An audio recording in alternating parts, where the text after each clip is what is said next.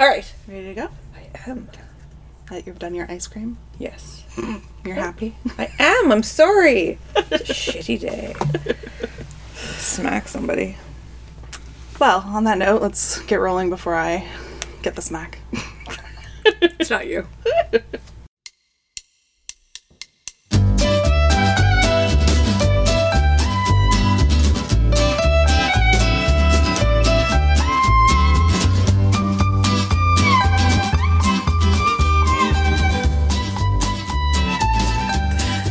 Hello, everyone, and welcome to the newest episode of Rabbit Holes Podcast. I'm one of your hosts, Elise, And I'm your other host, Andy.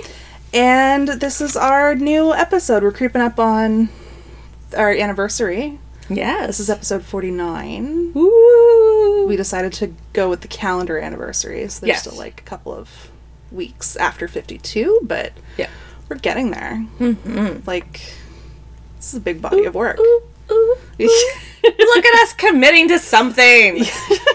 Look at me committing to something. True. Well, kind of me too, because I've been not in a people headspace lately. So to have to like see people and talk to people has been. Uh, And by people, she just means me. yeah, like I get paid to see people at work, and beyond that, I kind of want to like shut down and not be involved with people. So the fact that I'm still. be nice. The fact that I'm still here and haven't bailed yet, I'm quite impressed. But we haven't talked about where our listeners have come from lately. That is true. Let's do it. I have the list. Um, Ottawa is big. Makes sense. We're, Guilt tripping everybody we know into listening. um, I was going to say getting our name out there at the festival, but that too, you know. uh, Chicago. I think uh, uh, when we had Anne on in February, we picked up somebody in Chicago. Hopefully it's Anne, if not one one of her friends. Uh, Johannesburg, South Africa. Ooh, that's new. Istanbul. Cork in Ireland has been a consistent. I've seen someone from Cork quite a bit. So I think we have a regular listener out there. Hello, Cork. random listener in Cork. Uh, Renfrew, I assume, is either you or Dan. nope, it's actually Messina. Hi, Messina. oh, there you go. Uh, Stowmarket in the United Kingdom. This is a first for us, Tehran. Ooh, I know. I certainly hope you're a woman who's getting some kicks off of the fact that we're two feminists and we would probably sponsor you to come here if you ever needed to. you know. Uh, Raleigh is another, Raleigh, North Carolina is another. they've always been like Yep. Coburg in Australia. And Mountain View, which I think might be Valerie, who was our first, like, oh nice. mega fan, Yeah. if you will. She's been consistently with us. So thank you to everyone all over the world who has been listening. That's just this week's listeners, too. We can go back. There's others. I've seen ones from India and um, Russia in the past. Uh, so yeah.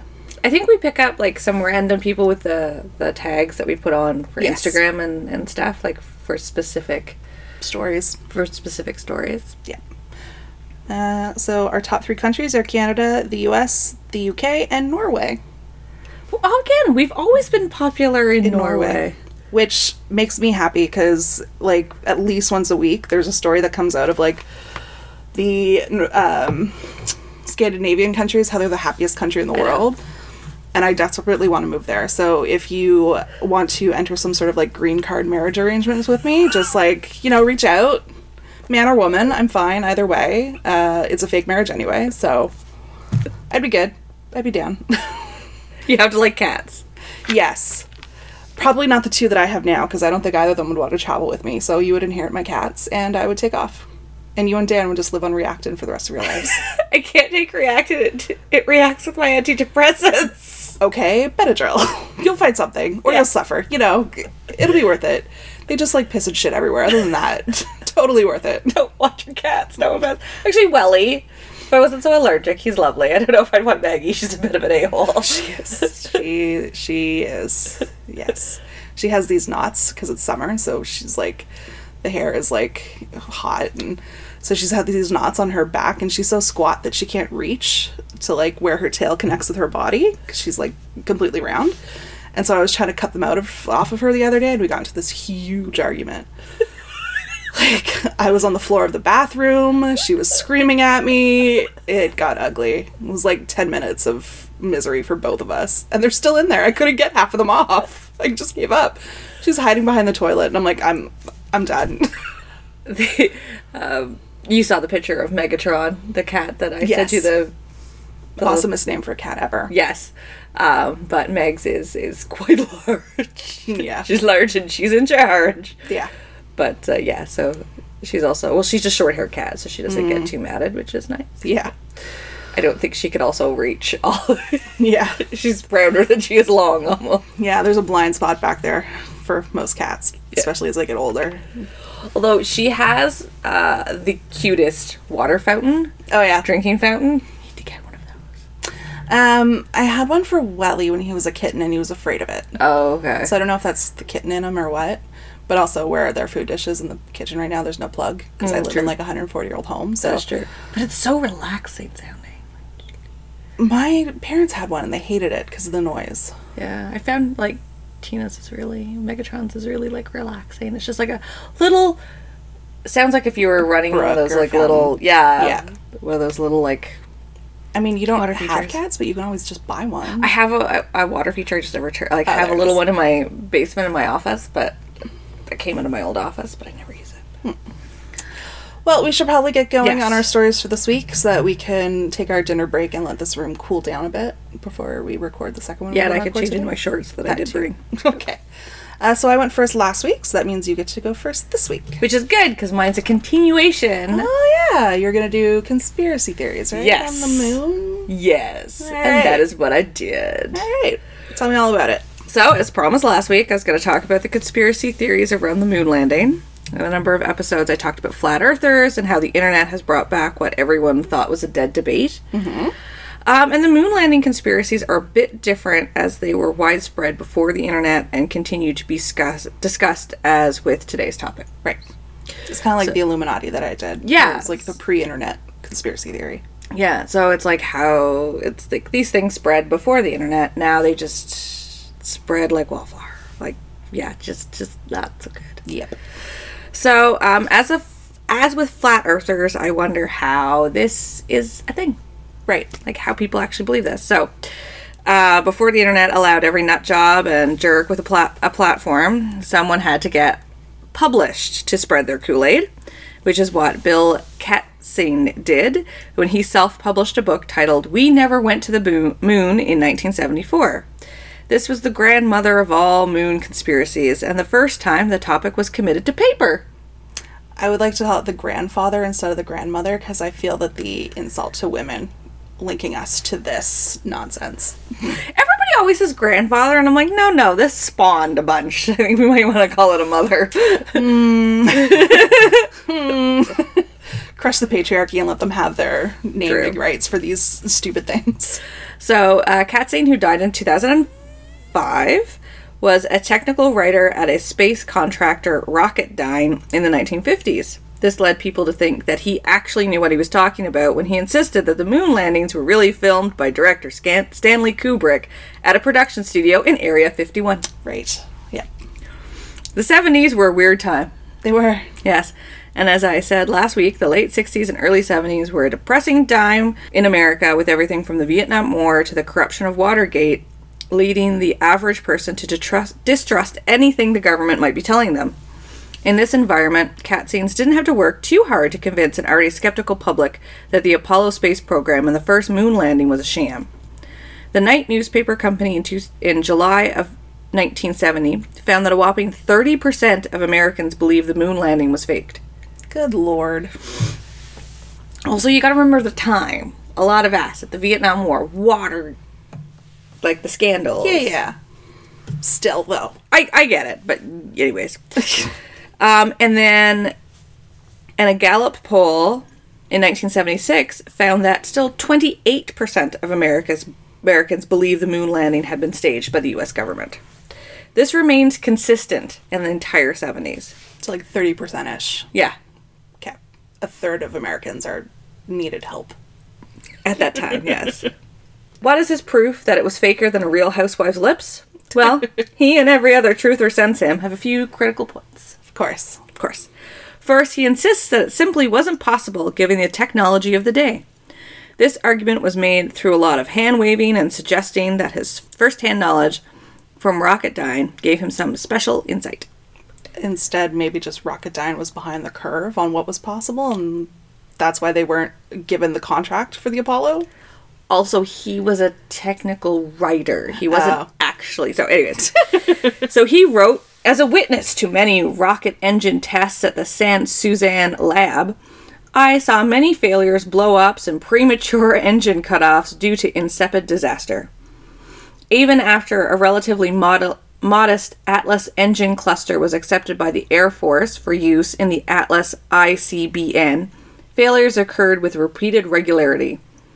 People believed him, even though he would sometimes admit he knew zero about rockets. Right. And if your company was only able to get a modest engine into an intercontinental, intercontinental ballistic missile, again, you are not the big dogs fighting for the NASA contracts. No. Uh, so he has no knowledge but pretends to know more than actual experts. It's conspiracy theorist Oh, yeah. MO. Secondly, uh, Cassine wrote repeatedly that the absence of stars in the photos taken on the moon prove that humans never went there. There are no stars in any of their pictures, Katzin told a New Jersey newspaper in 1977. If they were taken on the moon, there would have been some stars as evidence. The suggestion is that this is some kind of oversight on the part of NASA and proved that it was fake. However, in reality, there's a lot of good reasons you don't see stars in the photos from the moon. But we probably understand that better than they could have in the 1970s. Anyone who's used a smartphone to take a picture Yeah. of the night sky, when there's a single annoying light source, can get easily frustrated. Mm-hmm. Astronauts are exposed to a lot more direct sunlight in space. So if you expose the picture using an appropriate aperture for the surface of the moon, you're not going to capture relatively little light from the stars.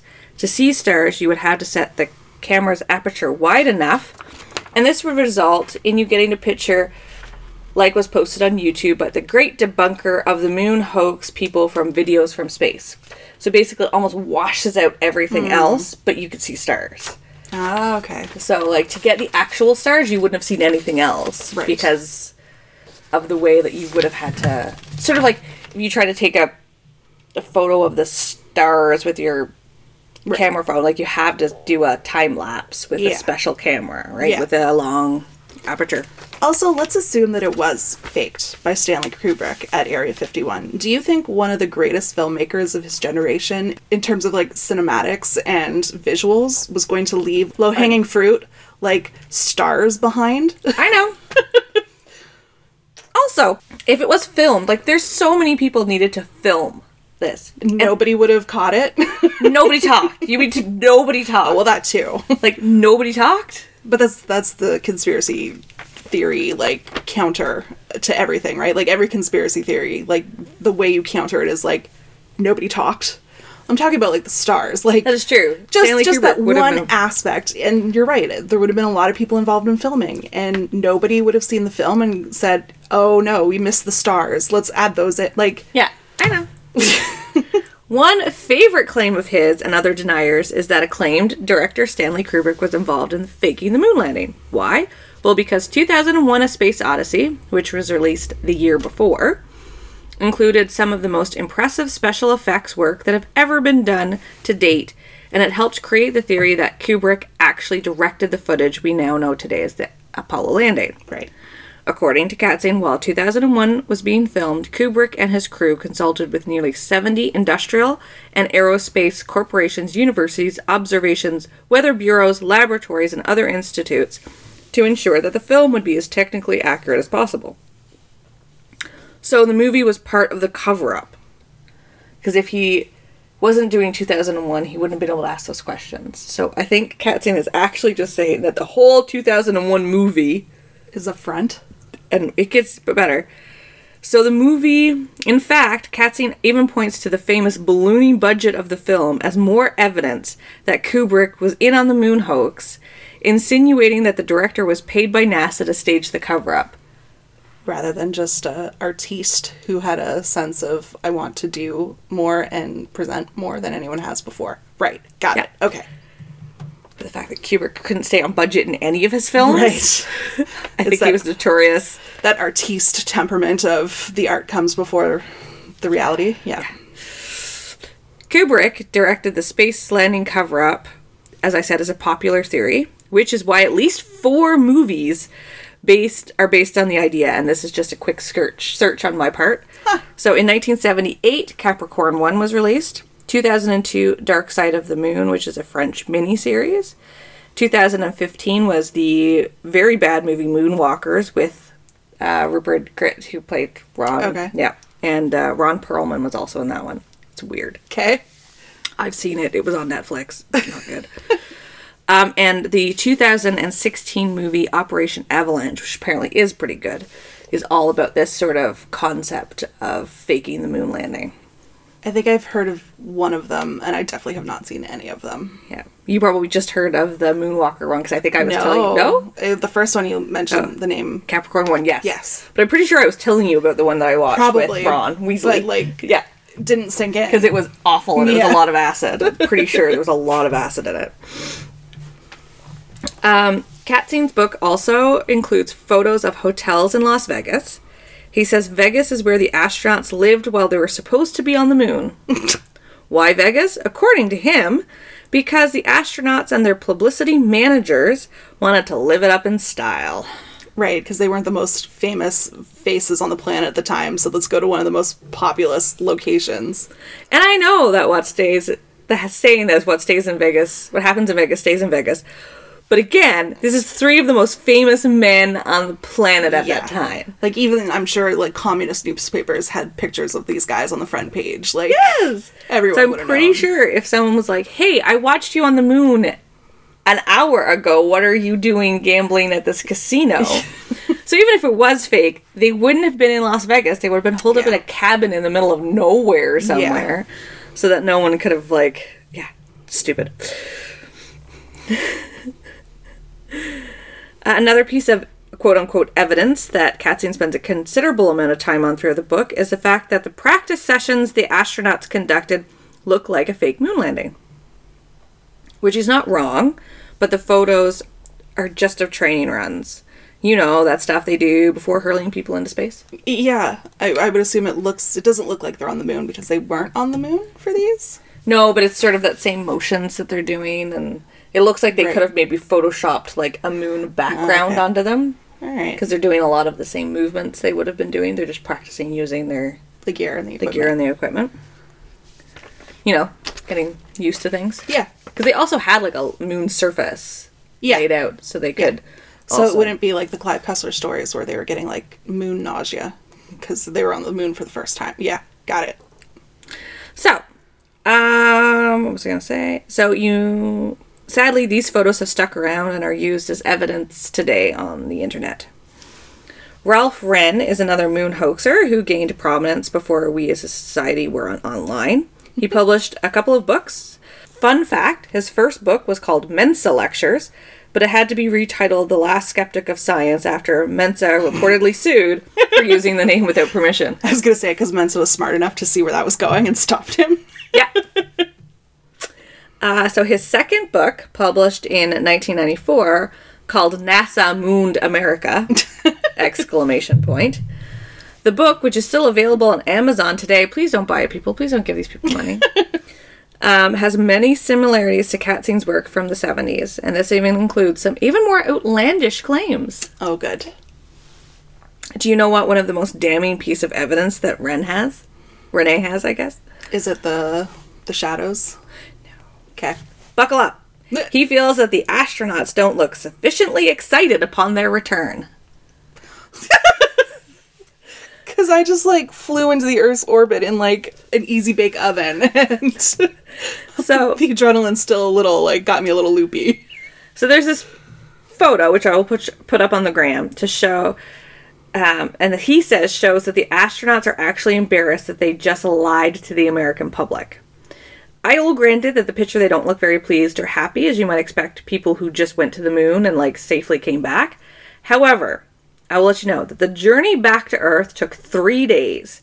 After they land, they have to climb into a raft where they have to scrub each other down Ugh.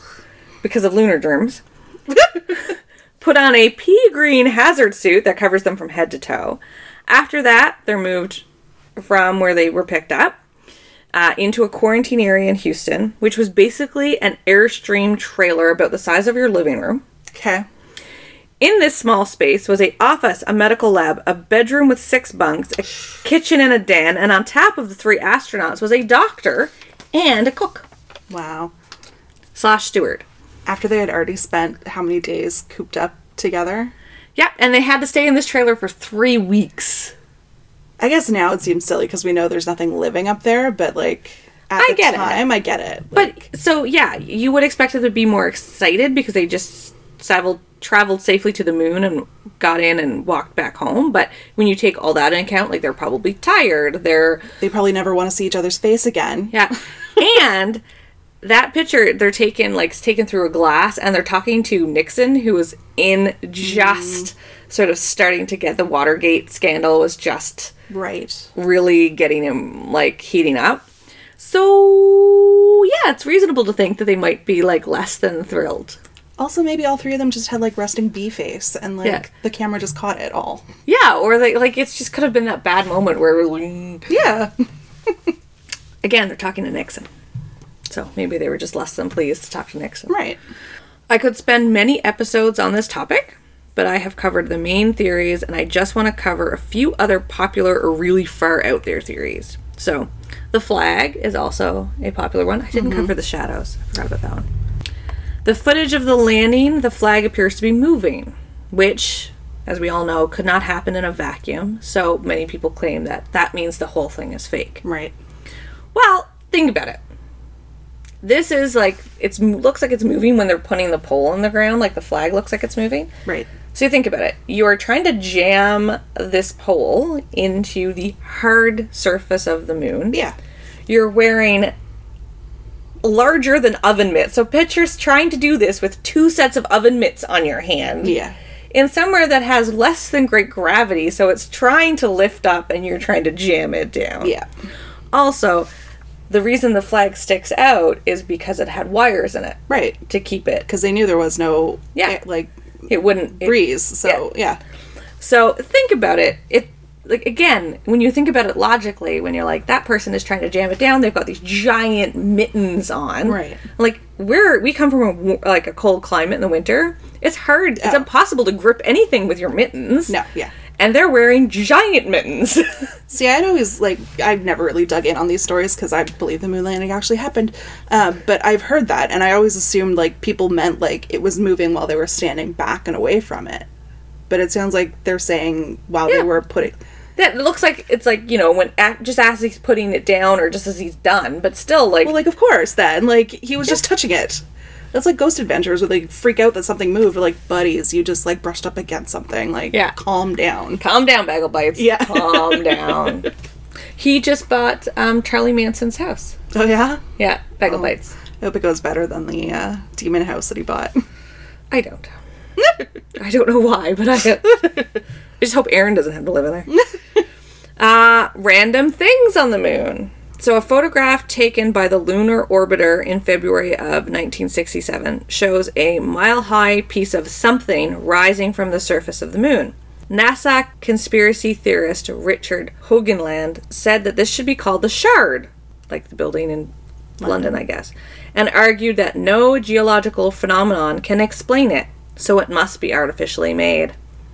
It turns out later that he was lying and processed the image by adjusting the contrast and using a smoothing filter so that a spot of light on the image turned into said shard. Oh, lovely. Mm-hmm. Good old Photoshop. Uh, remember those astronauts that died in the accident I said? The fire? Yes. Yeah. Uh, according to some theorists, that was not an accident, but they were murdered by the government because the government thought they were going to tell the truth. Oh wow. I roll. In I actually put in bracket. I, I roll. roll. Is this also why JFK was assassinated too? Like, There's nothing about JFK. uh, and my personal favorite and the most bonkers theory that I found, and I stopped looking after this one because I don't think I You can top it. it? No, no, could not top it. was that the moon isn't real? Oh, okay. Not the landing, but the whole moon. Mm-hmm. What? You might ask. What is it? It's an alien spaceship. Okay, well, this was an entire episode of Doctor Who, so I know. That was an alien egg, though. true. I mean, true, true, true. But this is a spaceship that is used to monitor our planet. Hmm. This came from a website na- written by a person named Scott Waring, who claims to have found two photos in the NASA Image Atlas in 2013 that have since been deleted. The evidence that NASA deleted is not just a UFO, but it's 100% evidence that the moon is not real, but actually an alien space station, he wrote. According to him, the surface of the moon is covered with debris to make it seem like a natural celestial body, but in reality, it opens up like a gate and allows spaceships to enter in and out. I can't make this stuff up, I really can't. You know what, Scott? I'm all with you. I'm. I agree. The moon is a is an alien space station. I'm with you on it, buddy. Like a Death Star type of idea? Totally, totally. Are you convinced? Do these great arguments give you all the evidence you need? As time went by, all the large a larger percentage of Americans came to accept that we probably landed on the moon. By 1999, just six, Probably. I don't like that caveat of probably. by 1999, just 6% of of Americans thought that the entire thing was a hoax. Still too high, but okay. Even though the numbers have gone down, those who believe believe strongly and loudly, and both Katzin and uh, Ren- René are no longer around, but they do live on through the societal scourge that is the internet, both appearing in some of the most popular moon hoax videos currently online. But, like it or not, we did land on the moon. The best evidence, aside from all the footage, photos, moon rocks, and other such things they brought back with them, is simple. Given the camera technology of the 60s, it would have been harder to fake the moon landing than just to go there. Fair. Seriously. and that's my ma- mic drop. Like, it literally would have been harder to fake it than just, to go, in there. it. Yeah. Um. So you said six percent in 1999. Yeah. I would be interested to see what the numbers are today, and I have a sneaking, sneaking suspicion they'd be higher. Yes, because every whack job feels like they need to actually tell us their truth now. Well, that too, and also 1999 was the start of the internet culture. Now, where we are is True. a big difference. Uh, we have people who will parrot things like fake news if you put a microphone in their face and ask them what they think of the media. So, That's true. I think there's a culture of believing the underdog, and the conspiracy theorists are the underdog. I mean, like, I talked about that when Yeah. we talked about flat Earth, Yeah. right? And uh, I think I will be coming back to conspiracy theories because it's just Oh, too much fun. It's right? like the rabbit hole that never ends. yeah, like aside from the Goop conspiracy theorist page, which Right. I definitely have to go back to, just the main conspiracy theorists, the al- like the lizard people, the JFK assassination. Like some of them are really old, such as the moon landing being fake, the JFK assassination. These predate the internet. Yeah. But I just think that they've really caught on a whole level of life Yeah. with the internet and new ones have come up and instead of just being that creepy guy who's in his basement talking to Mulder and Scully about conspiracy theorists, it's now everyone. Sadly, it's your favorite rapper, or possibly your children's teacher, or. Yeah, or the person who cuts your hair. Yeah. because it's mainstream as opposed to just like no one. I mean, these people probably believed some of this stuff before, but they were just never. It was never okay to say it out loud, and now Right. for some reason, it's okay to say it out loud. It's not okay to say it out loud, people. Makes you look dumb. It's the whole um, you can be right and loud, and you can be wrong and quiet, but you can't be wrong and loud Yeah. equation that the Reed taught us. Um, my favorite moon fact is that flag that they hung up because there's no atmosphere on the moon. Uh, it has been bleached by solar rays, they figure, by now. Yeah. So um, if the aliens ever come knocking, there's just a giant white flag of surrender up on our moon. so, way to doom us all, NASA. Or hopefully it's they they think it'll be surrender because we don't know if aliens know that white flag True. means surrender. So it could mean like a war flag. So we're doomed either way. Exactly. Exactly. Again, we are really creepy because I think our stories are going to complement each other this week. Again, well- unknowingly.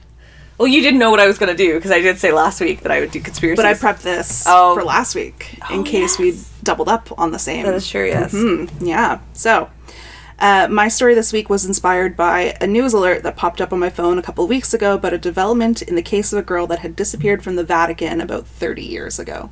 Have you been following this? No. Okay. I had the same look and the same, like, what? Because I had never heard of the case until I got that news pop up. So, because I never heard of her, the case became a rabbit hole for me, and I started diving it down, and then I fell down other weird stuff about the Vatican rabbit holes into like conspiracy territories a little bit. So, my story this week is going to be part true crime, part history, part conspiracy, all weirdness. First of all, what am I talking about when I say Vatican and or the Vatican City? So it's technically the smallest country in the world, even though it's a city. It was granted independence from Italy following the Lateran Treaty of 1929, and the country covers just 44 hectares of space in the middle of Rome and is completely enclosed by a series of walls. The Vatican has been the center of Catholicism since Constantine founded St. Peter's Basilica in the 4th century and has been the permanent seat of the papacy, or head of the Catholic Church, since its founding, with the exception of a couple of short lived blips when there was a handful of popes running around Europe, all claiming to be the pope. It was an awkward time. Like, but Yeah, there was one in like France. There was there's Italy. There was a few, a couple Yeah. in Italy. It was a whole thing. Because of its history, the UN has declared Vatican City to be a UNESCO World Heritage Site. It is big, it is beautiful, it is old, it is wealthy, and it is a crime, if you ask me. It's one of the reasons I'm a bit of a lapsed Catholic. No, I'm a full on lapsed Catholic, and this is one of the very little reasons why. Uh, because I don't like that there are Catholics starving to death in the world, and yet the Vatican is a thing. yeah, just the the sheer yeah like how you can sit on that much wealth while people of your faith suffer no. No good. So that's just the setting but i want to talk about some of the mysteries and weird, weird stuff that's happened there over time and that brings me back to the girl who vanished from within its walls about 36 years ago. So emanuela orlandi was the fourth of fifth children and her father worked at the vatican bank and so it was his job that meant that this family was able to live within vatican city itself she was a flautist, and though school was out for the year, she was taking flute lessons at her school three times a week. And then on June 22nd, 1983, 15 year old Emanuela just disappeared. Uh, though she took the bus to and from her music class, that day she was seen getting into a large, dark colored BMW rather than taking the bus home. By 3 p.m., Emanuel was late getting home. Sorry, Emanuela was late getting home, and her parents started calling around looking for her. Though the police initially suggested she was just off with friends, they did declare her a missing person that day. Which, shocking, but usually they insist for more time at that point. Uh, the press picked up on her story pretty quickly, and so her picture and description were widely circulated in Vatican City, but also in Rome and the surrounding areas. And so that was on the 22nd. And then on the 25th, the first credible reported sighting of the girl came in. The story that witnesses gave described her perfectly and claimed that the girl suspected to be Emanuela said that she had been running away from home, and another unconnected witness to the first claimed to see a girl who told them the same thing. So she had told friends that she was meeting with someone about an Avon selling job, but then she's seen getting into this big black BMW, and then three days later, she's at a bar, allegedly at a bar, and saying, "I'm running away from home, but I'm going to go back for my sister's wedding." And then a like an unconnected witness says he saw some girl at a um, a piazza, and she told him the same thing. So there's questions about right away, like what could possibly have happened to her. By June 30th, there was an estimated 3,000 posters up in Rome with Emanuela's photo. So it's a lot of coverage. Her picture is everywhere. On Sunday, July 3rd, Pope John Paul II made an appeal during a Mass for Emanuela to be returned to her family, which was the first official indication that a kidnapping had been suspected. Before that, she was just a runaway or a missing girl. And that's when the anonymous phone calls started from someone who the authorities dubbed the American because of his accent, who claimed that Emanuela was being held by the same terrorist group that had been behind the assassination attempt on the Pope two years earlier. And they were proposing an exchange Emanuela for the would be assassin who was in jail for that attempt. The agent in charge of the case didn't believe the caller, uh, but it was the first of a bunch of really bonkers theories on what had happened to her. So, even though the agent in charge didn't believe it, the news media did interview a bunch of people attached to the Pope's attempted assassination, um, to the Pope's attempted assassins terrorist group, which is the Turkish ultranationalist neo-fascist youth organization known as the Grey Wolves. And their story was that Emanuela had been taken out of the city and was living in a cloistered convent, but was alive and well. The authorities tracked down this lead, but eventually closed the file on that possibility in 1997. So the assassin was in jail, the attempted assassin was in jail. Just like every other terrorist organization, they took the chance to that they saw and tried Yeah. to make it work for them. Those who subscribe to that possibility, still today, there's a big camp that do, think that Emanuela has been living in the Muslim community and is either or has spent considerable amount of time in Paris in a new life. So, that's one thought. The man behind the Pope's attempted assassination wrote a letter in 2006 in which he claimed Emanuela and another girl named Mirella Gregori, uh, who also disappeared in 1983, were both kidnapped in order to secure his release from prison and were for some time held at a royal palace in Liechtenstein. Not a whole lot of details on the whys and wherefores of that. Remember, he was in jail, so I guess he was playing a game of telephone tag with his compatriots on the outside. Uh, that same guy gave an interview in 2010 claiming that the Vatican was actually behind the assassination attempt on the Pope, that he was blamed for, and that Emanuela was being held prisoner by the Vatican but had been transferred to a Central European country to live as a nun in a Catholic monastery. Further, he claimed that her family could see her whenever they liked, but that she couldn't leave. So she, living in the Vatican, stumbled across evidence of the fact that the Vatican was behind the assassination attempt, I guess, and they had to This is a Dan and Brown brownish. novel. Yeah. yeah. Another theory was that one of the mobs in Rome kidnapped her, and I say mob like organized crime. yeah. Um, was that uh, one of the mobs in Rome kidnapped her in order to force the Vatican Bank to pay them back for a loan that they had made, but that wasn't being re- paid back. And I'll talk more about this theory later because it ties into another of these big Vatican mysteries. And the most explosive theory is that Emanuela was kidnapped by the Vatican police for sex parties involving a foreign embassy and then was murdered to keep things under wraps. The Italians don't have the strictest libel laws on the books, so publishers get to print pretty much anything. Other than the occasional unconfirmed sightings, Emanuela vanished on the afternoon of June 22nd, 1983, and has not technically and officially been found since. But she wasn't forgotten, and the community has been chasing her shadow ever since. Passionate sermons by Vatican priests are either ascribed to guilty consciences or they're seen as subtle accusations.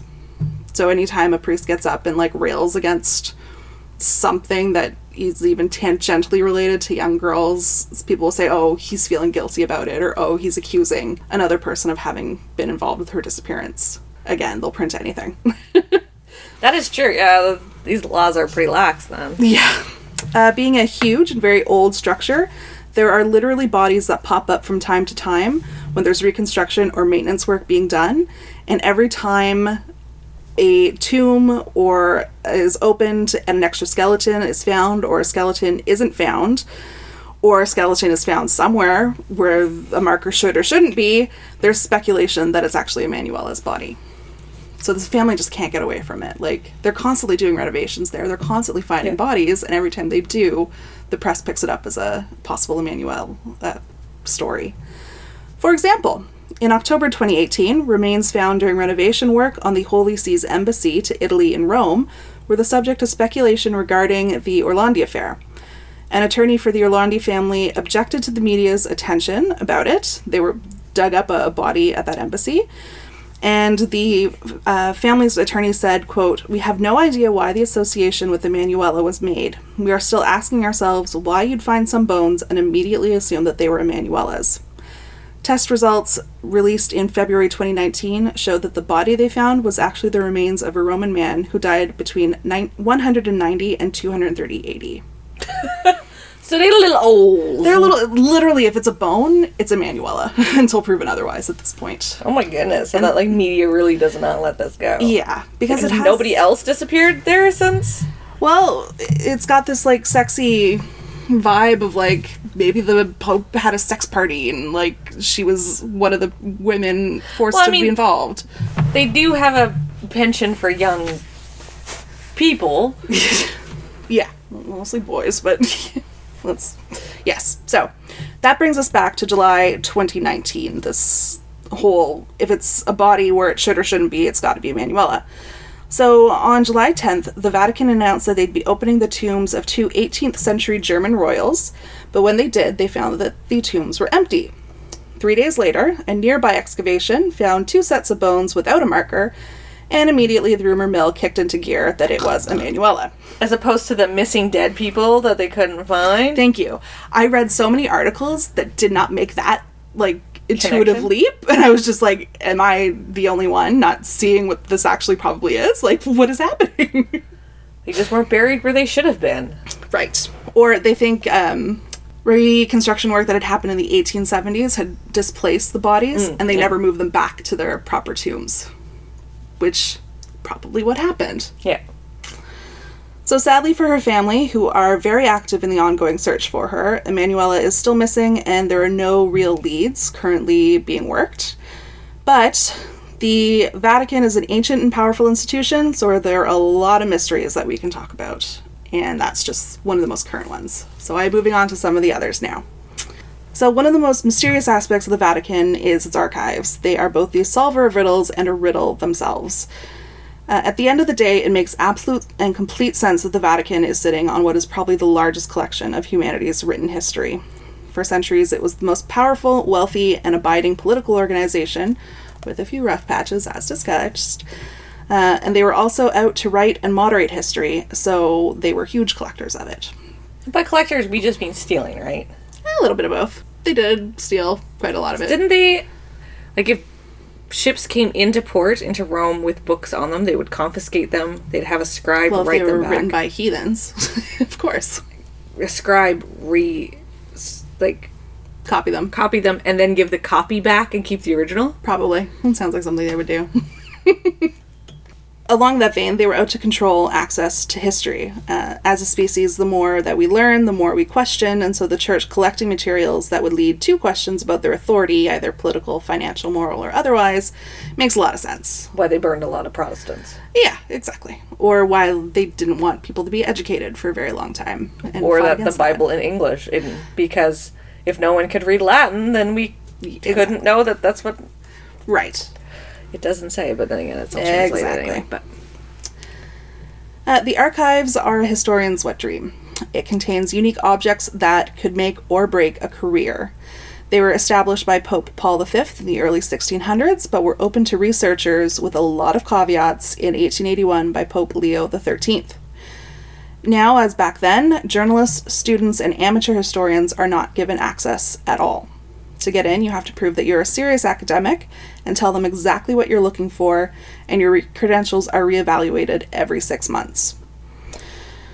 This is difficult for historians because, like, when I wrote my thesis, I went into the British Library and I pulled up a big old list of what I wanted to see, and some of the stuff I would spend a day on, other stuff I would take two seconds and decide it wasn't what I was looking for and send it back. Like, it's really just it's a shooting game. Like, Yeah. you just gotta throw a wide net and hope that you catch a lot of what you need.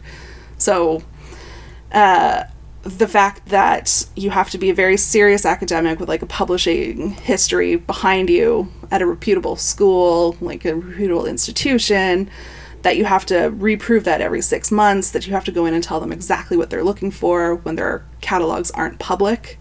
So you have to know what's there without being able to know what's there. It's yeah, it's a sure way of keeping it very limited to a very particular class of academic. what the Catholic Church is enacting a class system? Right. Why I never? Uh, because you have to know what you're looking for, you're only allowed to make requests for three documents a day, and you can't browse catalogs or the shelves. Again, neither of those things make sense for somebody who's hoping to find a gem. Or anybody who's doing research at all. yes, true. Computers and photographs aren't allowed, so researchers spend the day in reading rooms writing notes by hand. Oh, that's so quaint. I know it really is. But if I you miss writing my notes for this by hand. I haven't had chance. Uh, but if you do get in, you'll be able to see the following. So this these items are confirmed as part of their collections. The 60 meter long scroll that contains the minutes of the trials of the Knights Templar, which lasted for several years, starting in the 1300s. Yeah. Nick Cage would love it. Uh, the I love it. Andy loves it. The papal bull issued by Pope Alexander VI in 1493 that split the New World between the Spanish and the Portuguese. Big moment in imperial history. The 1521 papal bull that excommunicated Martin Luther for the whole Protestant thing that came up, yeah.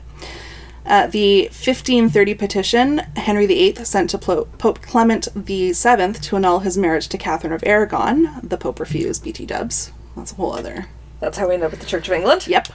A letter from Mary Queen of Scots begging the church to intervene shortly before her execution. They did not, BT dubs. They wouldn't have much juice anyway. I was gonna say I don't think Elizabeth would have listened to them anyway, but sure, worth a try, I suppose. Uh, notes relating to the 1633 trial against Galileo.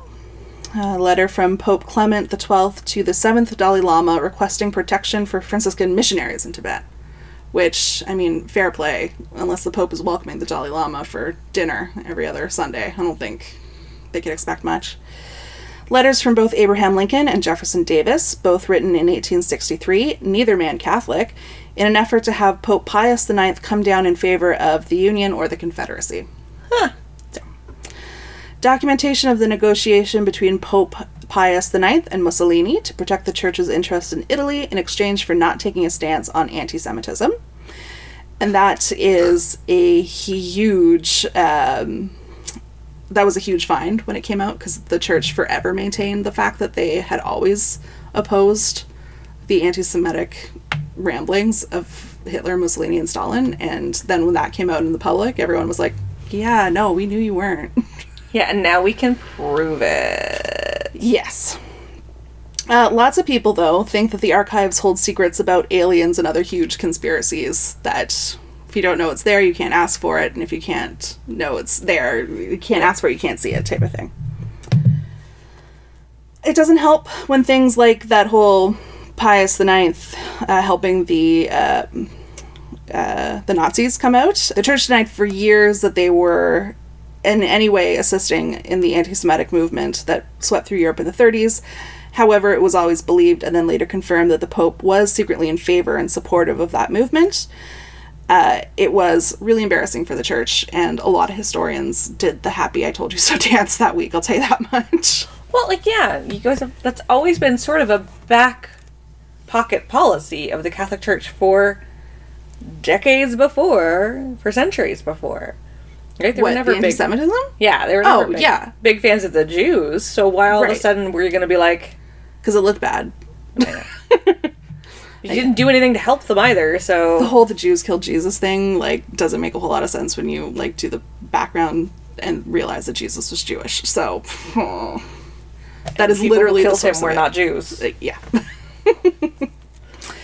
Uh, speaking of the church of the 1940s, though, the poor choices they made were almost legion. Technically, the church took a political neutral position in Europe uh, at the time, while Europe was burning around them.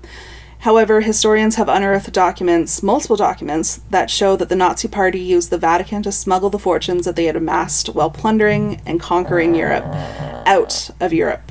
It's estimated that 250 million in today's uh, currency was sent to Argentina for Nazi use via something called the Vatican Pipeline. A similar system was set up and used by the Ustasha, who were the Yugoslavian Nazis. Nice.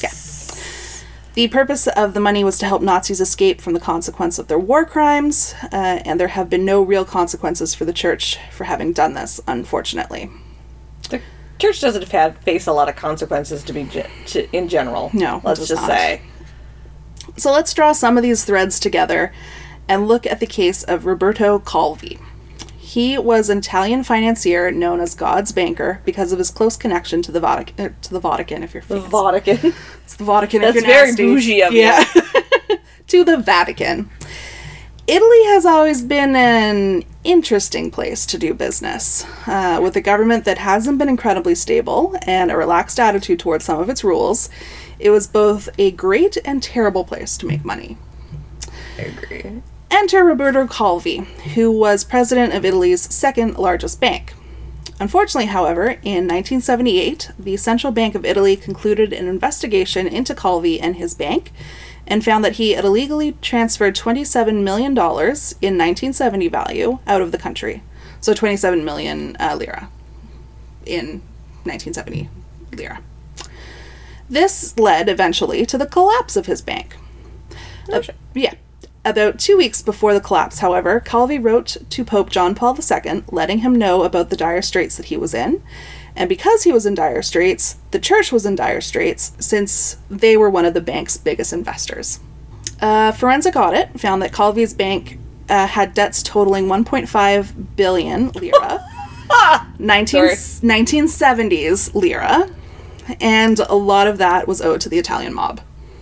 Ooh, that's never a good place you want to be. So the letter I mentioned that Calvi sent to the church seemed to imply that they knew exactly what was happening all along, even though they denied it. Which may explain why, in 1984, the Vatican Bank agreed to pay off 120 of Calvi's creditors, which cost them 225 million lira. Now you remember the missing case, the case of the missing girl Emanuela Orlandi from earlier. Mm-hmm. One of the theories in her disappearance was that the mob took her to force the church to repay some of the loans that they had made them. These payments that they made on behalf of Calvi would have been part of that repayment demand. Ah. So the theory And her is, dad worked at the bank. and her dad worked at the bank. So the theory was Emanuela was kidnapped. She was being held ransom so the mob could get some of their money back when God's banker Calvi defaulted on all, all these shady like borrowings that he had done from them. So at this point, Calvi was looking at some jail time for funneling money out of Italy and some extremely shady business practices, and he had pissed off a lot of very powerful and very scary people. Yeah. Then he made his biggest mistake. He ran. Ooh. By stepping outside the law, he wasn't able to ask for its protection, and he ran as far away as London.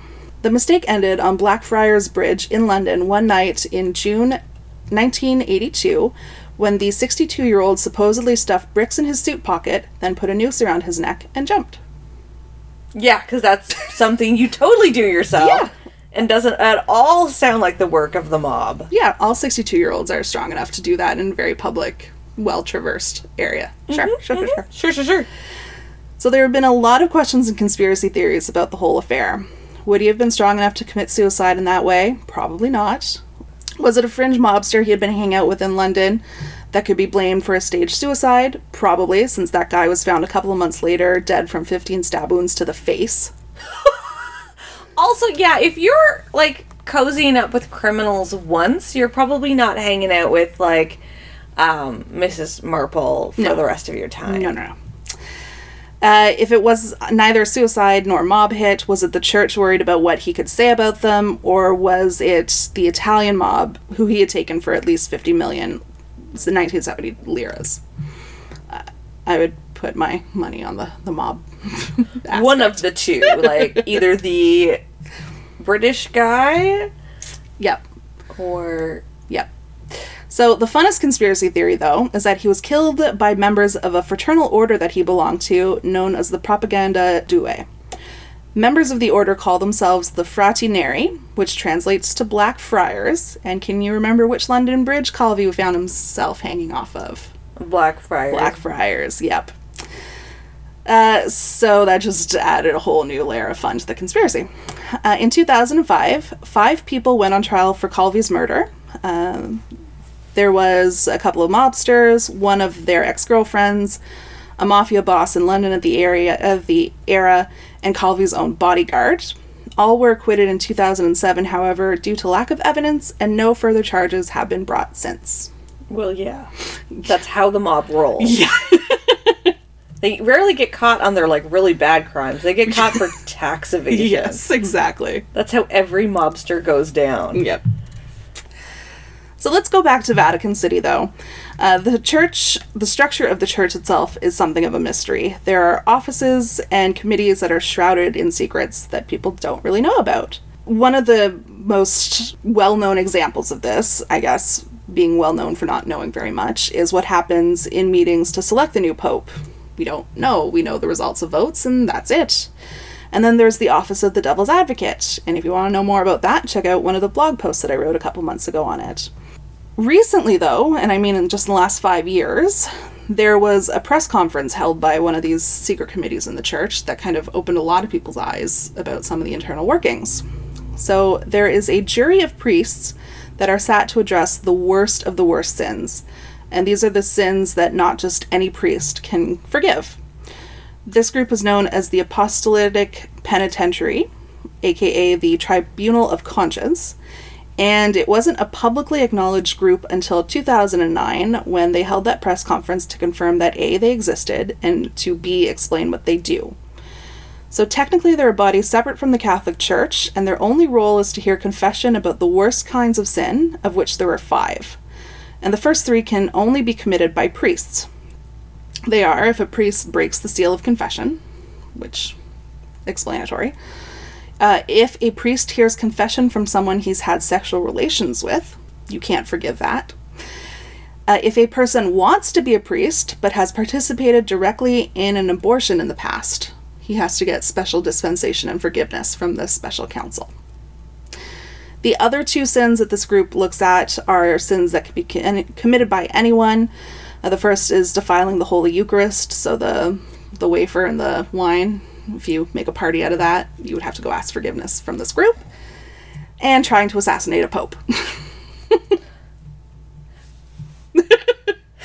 that is such a narrow and specific. Yes, I don't think they meet very often. yeah, like yeah. so, not only is the political structure constantly surprising those of us on the outside, but the physical structure of the Vatican is always surprising its residents, visitors, and historians. The most famous structure at the Vatican is St. Peter's Basilica, which is the primary church. The version we know now was designed and begun in the 16th century, but underneath St. Peter's are the remains of buildings that were put up by such famous ancient Romans as Constantine, Caligula, and Nero. Most important for why the main church in Catholicism was built in that spot is that it sits over a first century necropolis where Peter, one of the 12 apostles and first pope, is buried. Uh, as the site of an influential government and religion for centuries, smack in the middle of one of the richest capital cities for the same number of centuries, the Vatican was built with a lot of secret ways to get in, out, and around in it. For example, there's a hidden passageway that is built into a hollow wall they figure it was probably put in there in 1277, and it leads from the Pope's personal rooms to the Castel Sant'Angelo, which is outside the Vatican and looks like a stereotypical castle with a moat around it and really high walls. And popes have used the Castel and the passageway since the Middle Ages when they needed to beat a hasty retreat out of the Vatican. I was going to say it's a brothel, but anyway. some of the popes, I'm sure, used it to go visit mistresses. this is my favorite part. If you ask people who visit what the most powerful impression they have of the structure, they're likely to mention the art. After all, Vatican is home to the world's biggest art collection. Uh, some of it is more appropriate than others. In 1516, Raphael was commissioned by a Cardinal Bibbiena to paint some questionable for a priest murals on the walls of his bathroom. The Vatican doesn't include this room on its official tours because it features images of Venus naked doing her hair with her legs akimbo and Pan pleasuring himself. so a journalist got access to the room from a friend of a friend of a friend type of deal and uh, drew some very sketchy pictures of what he found in there.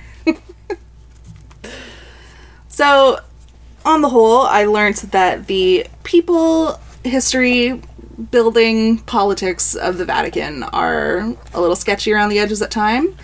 I don't have the exact number, but a lot of the headlines, a lot of the websites I was looking at were saying that um, Vatican City has the highest per capita crime rate of the world. I think that's just because there's so many tourists and so few people, and yeah, so like pickpockets. Well, you have tourists coming in, so it's probably a high pickpocket, but you don't have a whole lot of people living there, That's and it's not just very big. Yes. So it's it's a math Yeah. problem, Yes. Right? So it's not probably necessarily have more crime than say New York, but there's a crap load the, of people who live Yeah. in New York. Yeah. So that was my fun little tour through some of the insanity that is the Vatican. Fun times. And that's just like scratching surfaces. I know. oh, the Vatican. yeah. So that was our episode for this week. We hope you enjoyed it. If you would like to know more about the show and see our show notes, head over to our website, which is www.rabbitholespodcast.com. While you're there, check out the merch tab, which takes you to our Redbubble store where you can pick up some of our merch to wrap us out in the big bad world. Or check out our support tab, which links to the Patreon page, and you can come on board as a patron of the show. You can also find us on social media. We are on Twitter at Rabbit Holes Pod. We are on Instagram at Rabbit Holes Podcast and Facebook at Rabbit Holes Podcast page. If you like what we're doing, you can give us a review, rate us on iTunes or wherever it is that you get your podcasts. You can also recommend us on Facebook.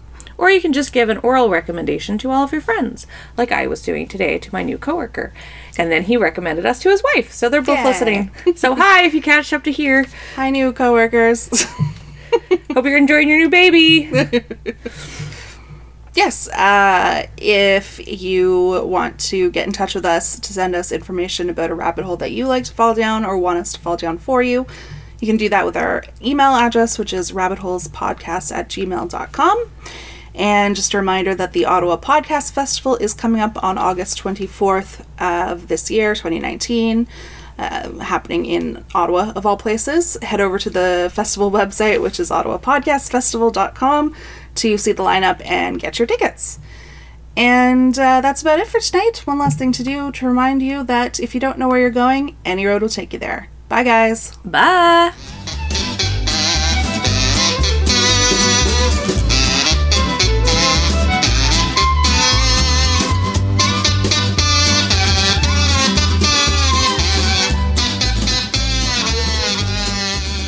Peace.